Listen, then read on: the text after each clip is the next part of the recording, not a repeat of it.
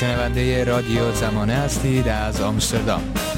فردای اعلام نتایج رأیگیری در ایران و اینکه ابراهیم رئیسی برنده بوده و به اصطلاح به رئیس جمهور حالا یا منصوب شده یا انتخاب شده من به عنوان رئیس جامعه دفاع از حقوق بشر در ایران در چند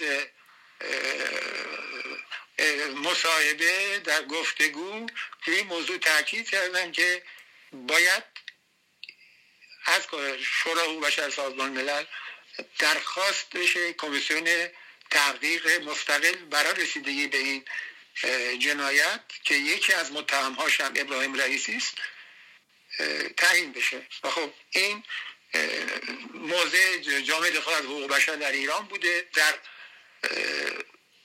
گفتگوهای رادیو تلویزیونی متعددی که طی این مدت من کردم ما به این موضوع تاکید تاکید و تاکید کردیم. خوشبختانه مقارن با همین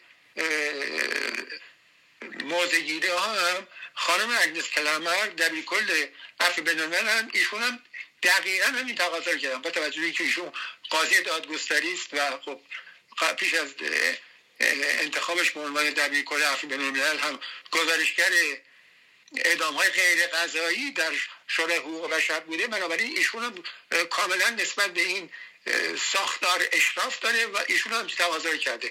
بنابراین این تقاضایی است که ما مدافعان حقوق بشر کردیم.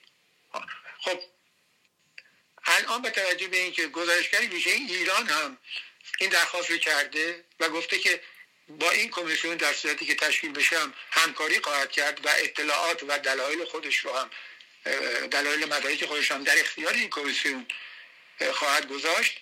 الان این موضوع یک مقدارم در حال نمیگم فشار میاره به شورای حقوق بشر ولی موضوع از مدافعان حقوق بشر یک قدم جلوتر میره و یکی از گزارشگران ویژه سازمان ملل که بالاخره اون هم منتخب شورای حقوق بشر هم این درخواست رو کرده.